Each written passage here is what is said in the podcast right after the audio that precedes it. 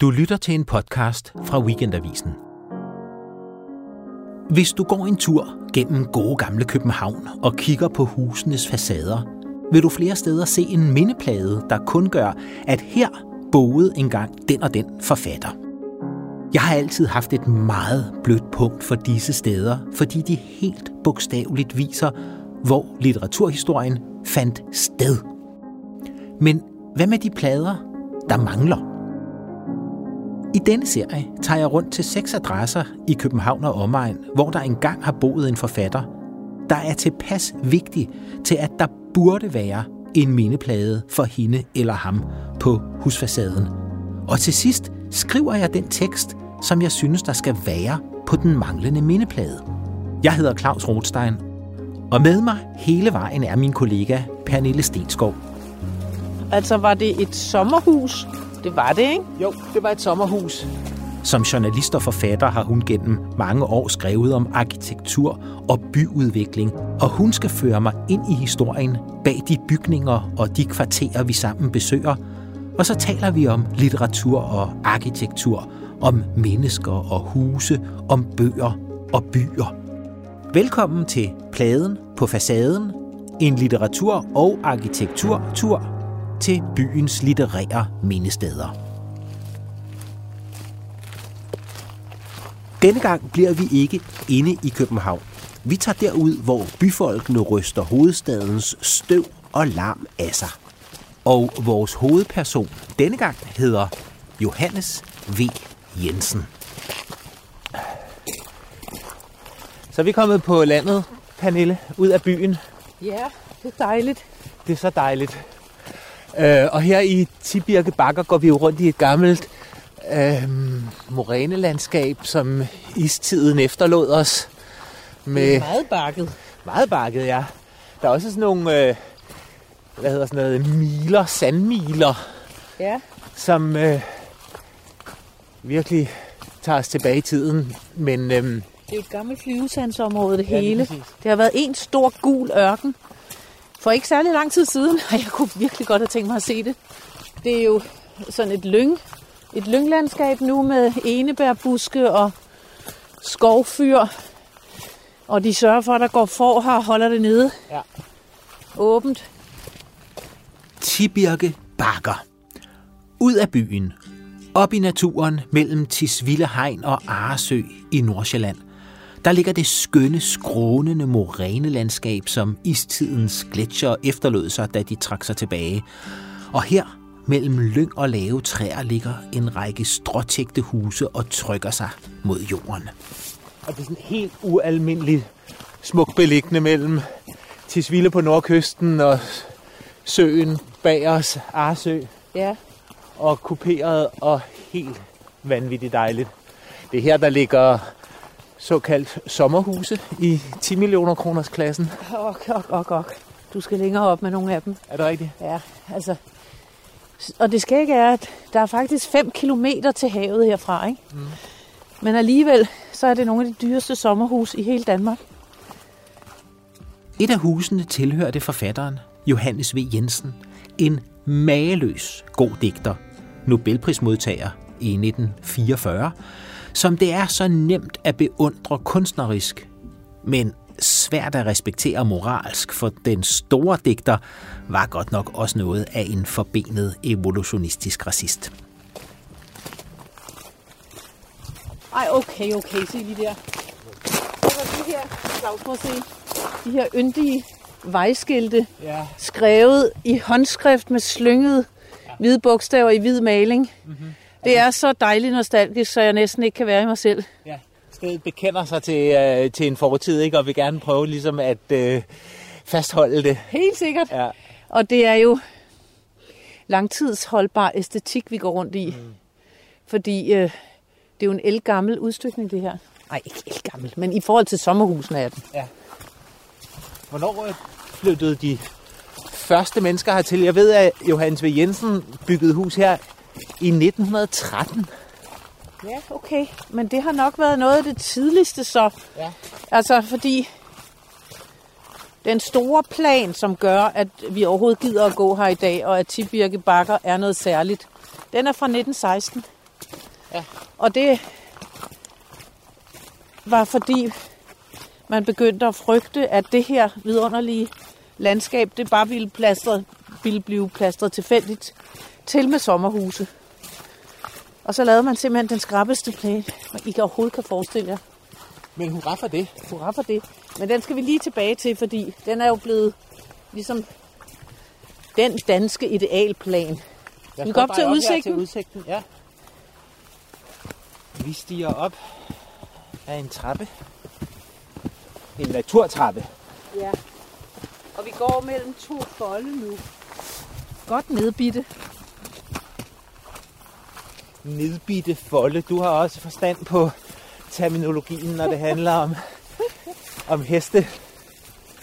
Der er jo enormt meget i Danmark i øjeblikket, der går ud på øh, nedbithed, han har sagt. Altså holde, holde naturen åben og lys mange flere steder end før. Wow. Ja. Det bliver bare bedre og bedre. Ja, det gør det. Johannes V. Jensen, storebror til det feministiske forfatterikon Tid Jensen, stammede fra Farsø i Himmerland, hvorfra han med den største selvfølgelighed drog afsted for at erobre hovedstaden og den store verden. Han dyrkede fortiden, og han sværmede for fremtiden, og fra hans hånd strømmede en række digterværker, som slet og ret fornyede den danske litteratur. En af mine favoritter er det store erindringsdigt, som dreng Skejer skibe, som på mange måder beskriver barndommens naturforelskelse, som Johannes V. Jensen forsøgte at genfinde i huset i Tibirke Bakker. Som dreng skar jeg skibe og skømme bue. Jeg lærte mig selv at svømme og var en langvejsløb. Jeg har løbet på skøjter og stået på ski. Som skytte holdt med mig til midten af skibet. Fugl flyver hurtigt, men jeg hentede den ned. Knald og fald for haren, når jeg slængte halen og vandringer i tavshed ud af tiden. Jægeralderen to gange oplevet. Vi forlader digtet her, for selvom Johannes V. Jensen var en mageløs god digter, så var han jo en ret kedelig oplæser. Altså når man står her Pernille, nu er vi jo på det, der hedder udsigten, som er Tibirke Bakkers øh, højeste punkt. Og vi kan se Mose i den retning, og Arsø i den anden retning. Og Ind over til Svillehegn i den tredje retning. Ja, og prøv lige at se det hus der, det stråtægte. De er jo stråtægte alle husene, ja, der ligger her. For det, det skal, skal de, være. Det skal de være, ja. ikke? Ja. Prøv lige at se. Altså, det er det ene vidunderlige sted efter det andet. Og udstrakte store, ja, det er jo ikke haver, det er jo grunde, det er jo folde, der omgiver husene. Øhm, hvad er det her for et sted?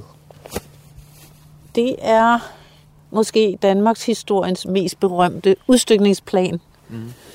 Og det lyder jo kedeligt, men grunden til, at vi overhovedet gider stå her i dag, og det er noget, det er jo, at det ikke er plastret til med fuldstændig tilfældigt nedkastede sommerhus i alle, af alle arter. Ikke? Og det skyldes simpelthen en arkitekt, Ejner Dykve, der kastede sin kærlighed på området i 1910'erne, og så begyndte han at få nys om, at der var nogen et eller andet ondt konsortium, der ville købe det hele og bare smække det til, ikke? ligesom man så mange andre steder i Danmark og langs Nordsjællands kyst. Så opsøgte han ejeren, som viste sig at være en mand med gode hensigter. De lavede et konsortium, og så lavede de simpelthen en plan i 1916, som har lagt et stramt regelsæt ned over bakker og bygninger og beboere, og det, de, det, det er måske det vigtigste i den plan, og det, der kan inspirere andre, det er, at man, der må ikke være hegn og hække mellem grundene. Nej. Det kan man jo se. Det er et stort, sammenhængende, skønt bakkelandskab. Alle husene skulle ligge nede i bakkerne, i stedet for at ligge og glo ovenpå, sådan så de ligesom indpasser sig i landskabet. Mm. Og det tredje er, at de måtte heller ikke være for store, Altså man, skulle fordele sine ting i lidt altså i flere bygninger, hvis det var, og så skulle de alle sammen have stråtag. Men så var der så også skægge ting med, at man måtte ikke have prangende bænke. Ja. Og ikke hvidmalede bænke, og ikke flagstænger. Man måtte ikke høre gramofonmusik, og der måtte ikke være lugt og lyde til gene for andre. Altså, så, det var jo det, der fik PH til at kalde Tibirke Bakke. Et regelfængsel for snopper. Ja, Snop Hills. Snop Hills også. Og det er jo sindssygt skægt, men ja. man må sige, at Snop Hills har jo vundet i det lange løb. Men et regelfængsel for snopper, PH, alle hans kvaliteter ufortalt, havde jo også det synspunkt, at øh, altså, naturen det billige skidt, som ja. han han tillægges at have sagt. Ja, det har han, han sagt. ville jo gerne have bygget helt ned til strandkanten, og ja. han ville jo gerne have alting pløjet op, fordi der skulle arkitektur ind i stedet for natur. Ja, og det hele skulle udnyttes og, og sådan noget, og der tog han jo bare gruelig fejl, synes jeg. Absolut. Og han sad op i Gammelskagen i sit eget hjemmebygget øh, sommerhus i standardmaterialer, godt malet træ og etanit, øh, etanit på taget, og synes at det var bare oldtiders. Men, øh, men jeg tror, at hvis folk skulle vælge i dag mellem hans, hans øh, beskedende trekanthus i, i, i de der standardmaterialer, og så den her drøm om, om øh, det et paradisisk landskab og, og huse, der flyder sammen med det, så vil alle jo vælge det her. Vi er jo romantikere til hobe, og det opfyldes her. Ja, det her, det bliver ikke meget skønnere. Øh, du sagde før, at der ikke er hegn, men der er jo øh, nogle moderne elektriske hegn, fordi ja. det er jo er hestefolde. Prøv at se. Og forefolde. Hvad er det, vi har her? Jamen, det er islandske heste.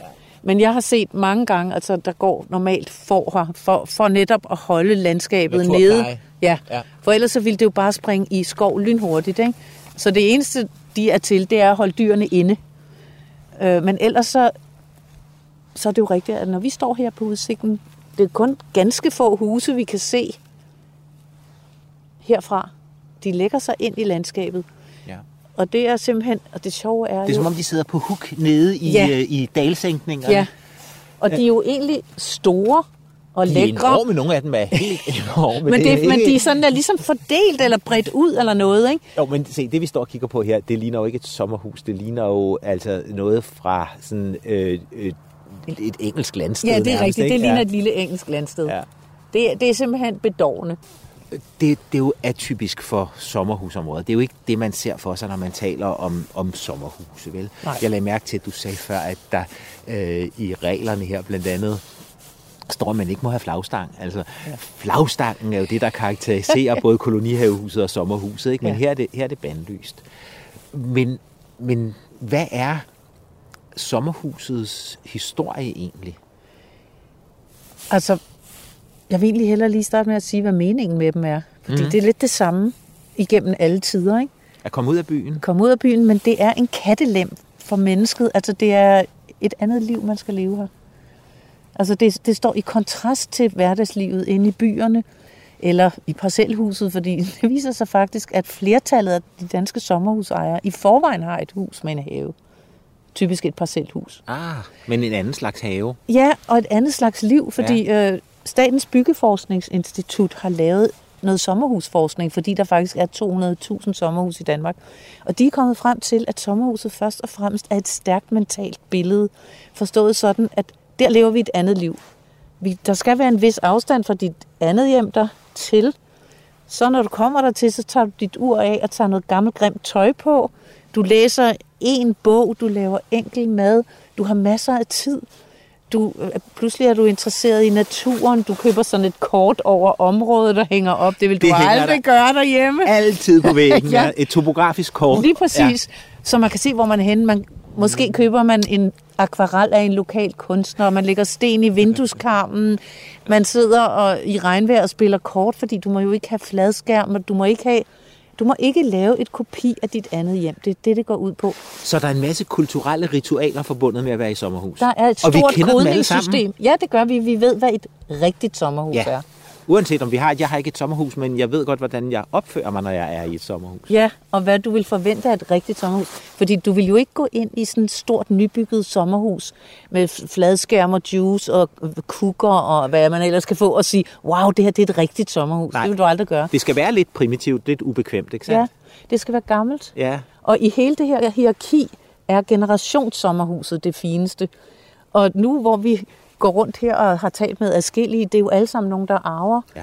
Eller det er tit nogen, der arver deres hus, og det går, at du kan næsten ikke få lov at købe et her, fordi det er så fantastisk, og det netop går i arv.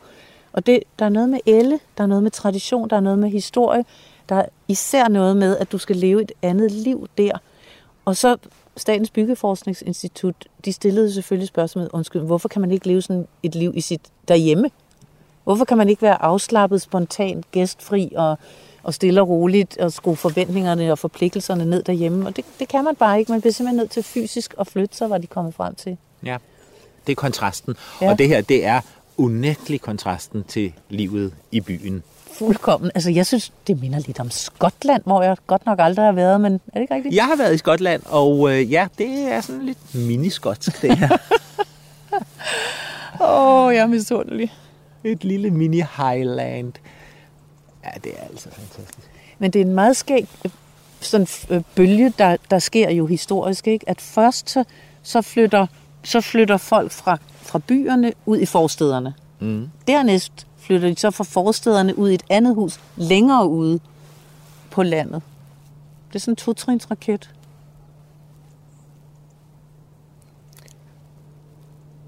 Vi skal finde Johannes V. Jensens hus. Det skal vi.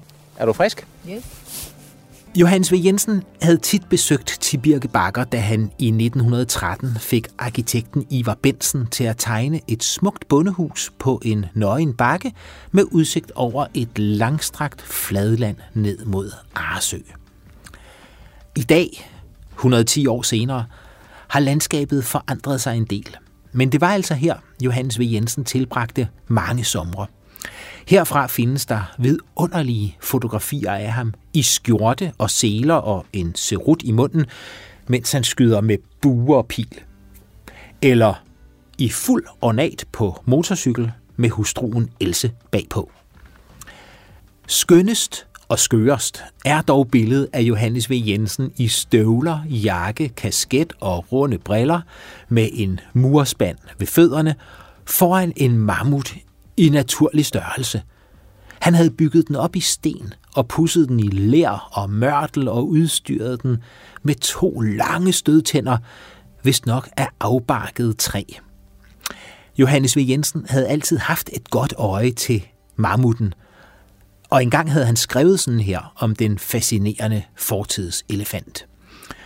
Der stod han og rokkede bjergtungt i snestormen og groede til med lang uld mellem de mægtige ben, uendelig tålmodig, og under de buskede bryn, der sad fulde af sne, så han ud på vejret med sit lille levende, erfarne øje, som ensomheden selv.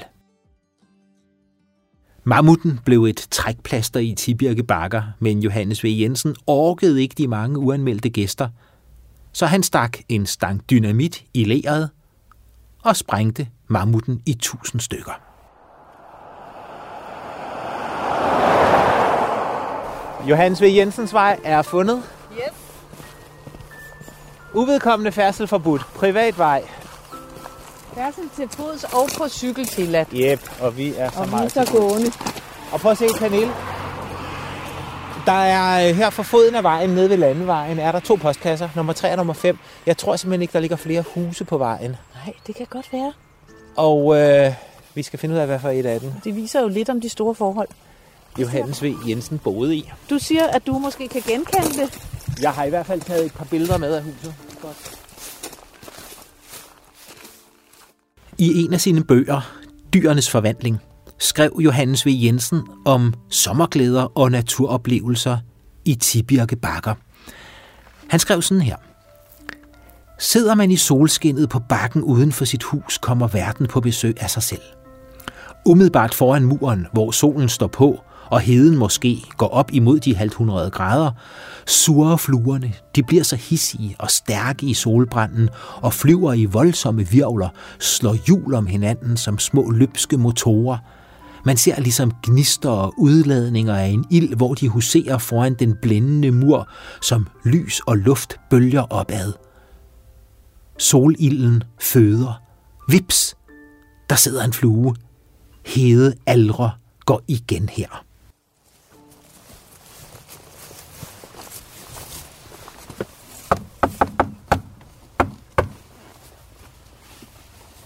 Det er en international bankelyd. Ja. Den bruger jeg også selv. Det er det. Nej, der ser meget stille ud derinde. Og vi er ikke vindueskikkere. Men øhm, Det er ganske enkelt et drømmehus, det der. Altså, Men hvis det var mit sommerhus, ikke? Ja. så vil jeg ikke flytte fra det nogensinde, så vil jeg jo ikke. Jeg vil bare være der altid. Der er ikke grund til andet. Nej.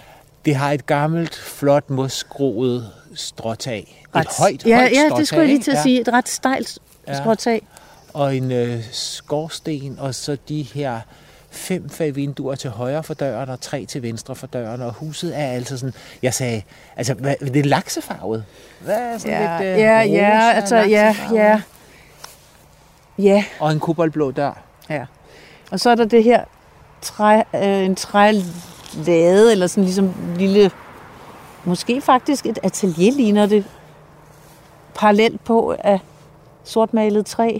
Altså, jeg kan se på gamle billeder af huset fra Johannes V. Jensens tid, at der var sådan et slags øh, udhus der, som ville passe rigtig godt til hans interesser, hvis det var et øh, værksted, fordi han arbejdede jo også med at lave øh, skulpturbyster, øh, som vi kender fra det store øh, erindringsdigt, hvor han siger, som dreng skærer skibe. Ikke? Altså, Ja, han, ja. han har haft sådan meget øh, god kontakt med, med håndens arbejde, og ikke kun med åndens arbejde. Det er sjovt, du siger det, Claus, fordi en anden ting, der er typisk for sommerhuset, det er, at man gerne vil lave noget med hænderne der. Ja.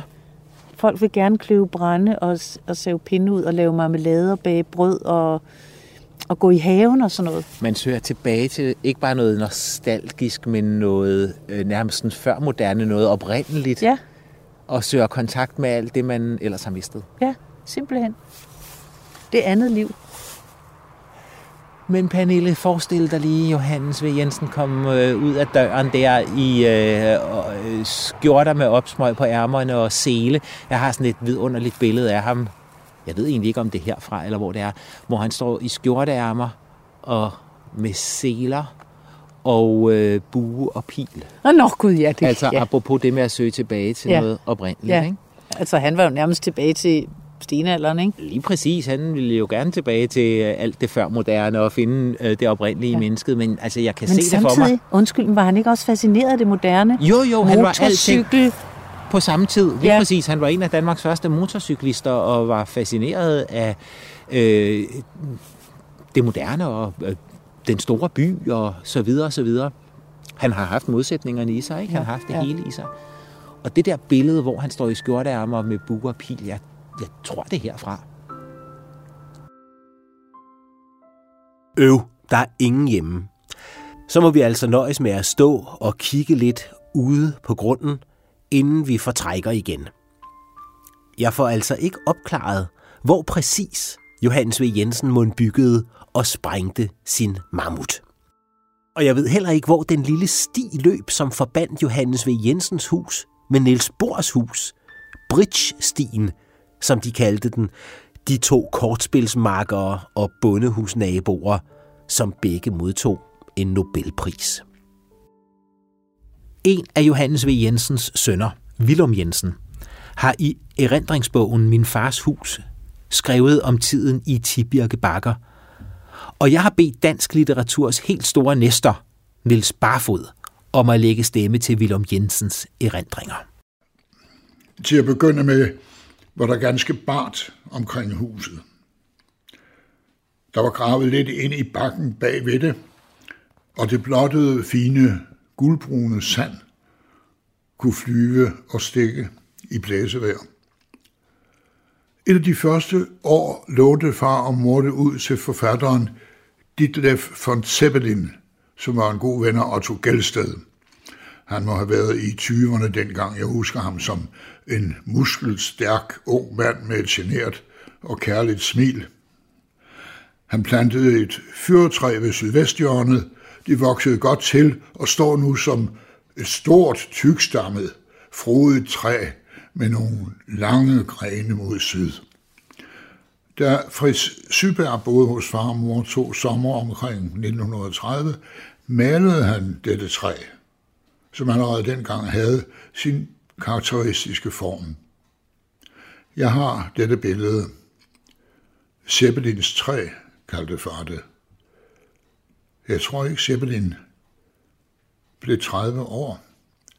Han døde i 1916.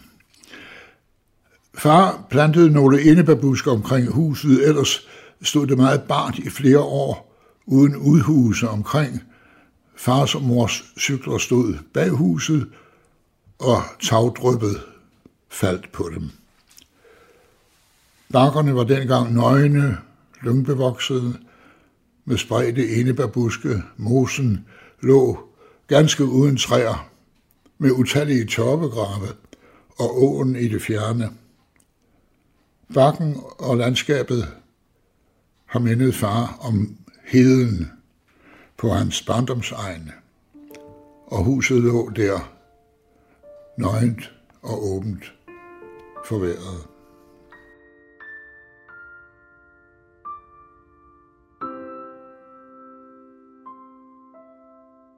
Tibirke Bakker sætter punktum for min og Pernilles litteratur- og arkitekturtur til fem københavnske adresser og en nordsjællandsk, hvor jeg savner litterære mindeplader. Undervejs har professor Niels Arne Sørensen forklaret, hvorfor vi pynter vores byer med mindeplader og den slags. Mindekultur og især mindesmærker bidrager med at forankre en by historisk og kulturelt.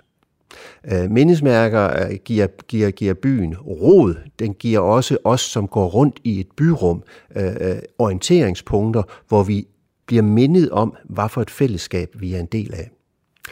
Mindeplader på facader øh, tvinger os jo til at møde vores fælles kultur og vores fælles fortid.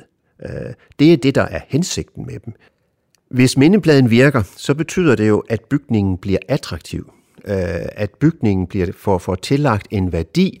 Denne her bygning knytter an til den her person, som har spillet denne vigtige rolle i samfundet, i vores fællesskab. Og det tillægger selvfølgelig bygningen en værdi, som intet har med bygningens arkitektoniske værdi eller placering at gøre. Det her er simpelthen, at bygningen bliver forbundet med den her person. Så det her sted har der levet en, et menneske, som har skabt, gjort noget, som er vigtigt og stadigvæk er vigtigt for os. Jeg kan mærke, at Nils Arne rammer plet i mig, når han taler om mindeplader som orienteringspunkter, der skaber kulturel forankring i byrummet og i historien. Det er netop det, jeg gerne vil opnå, når jeg fantaserer om at sætte pladen på facaden, på ejendomme, hvor vigtige forfattere har haft deres gang. Jeg vil slet og ret gerne forbinde nutiden med fortiden og på den måde gøre litteraturhistorien levende. Og hvis jeg ikke får pladerne op at hænge i virkeligheden, ja, så hænger de heldigvis her i lyttelandskabet. Nu sidder vi på en stor grå sten med lav og mospletter. Vi kan begge to sider, den er ret stor, og så kan vi sidde og se på huset. Og så er det, vi skal tænke på, at Johannes V. Jensen har nok siddet på den her sten. Det har han, det kan jeg mærke. Kunne det være hans mindesten? Nej. Øhm, vi skal have sat en mindeplade op, ikke? Jo. Det er jo det, vi er her for. Øhm, min drøm om en mindeplade på Johannes V. Jensens hus i Tibirke Bakker. Pernille, hvis vi kigger på facaden, det er jo en facade med rigtig mange vinduer, men der er jo et sted, der er som skabt til at sætte en flot mindeplade Du tænker på det blændede vindue dernede? Ja, der er faktisk to, to blændede, blændede vinduer. Det er yderst til højre, i det vi jo altid gerne vil sætte den til højre for. Det har vi fundet ud af. For alting. Yes. Der vil den ikke ødelægge særlig meget, men altså Claus, det hus er så smukt, så det er næsten synd. Det skal være en helt utrolig stilig mindeplade. Det er jeg enig med dig i, og det skal det alle steder, man sætter mindeplader op. Det skal laves med veneration, og det skal laves flot og godt. Ja, og individuelt tilpasset arkitekturen. Der er ikke én løsning, der passer alle steder. Nej. Selvfølgelig ikke. Det skal gøres sådan, så det føjer sig til det hus, det handler om. Men indrømmet, det er et godt sted. Det, det blændede vindue. Ja. Længst til højre. Det er vi enige om. Ja. Så vil jeg gå hjem og tænke over, hvad der skal stå på den mindeplade nu, hvor jeg har været på stedet også. Måske skal der stå. Johannes V. Jensen lod dette hus opføre i 1913 efter tegninger af arkitekten Ivar Bensen. Her skød han med buer og pil, og her modellerede han en mammut. Ligesom han fik bygget en gammeldags landsbysmedje, som han brugte som atelier, når han lavede sine portrætbyster af familie og venner. Nej, jeg tror bare, der skal stå. Her boede Johannes V. Jensen, dansk digtnings mageløse mammut.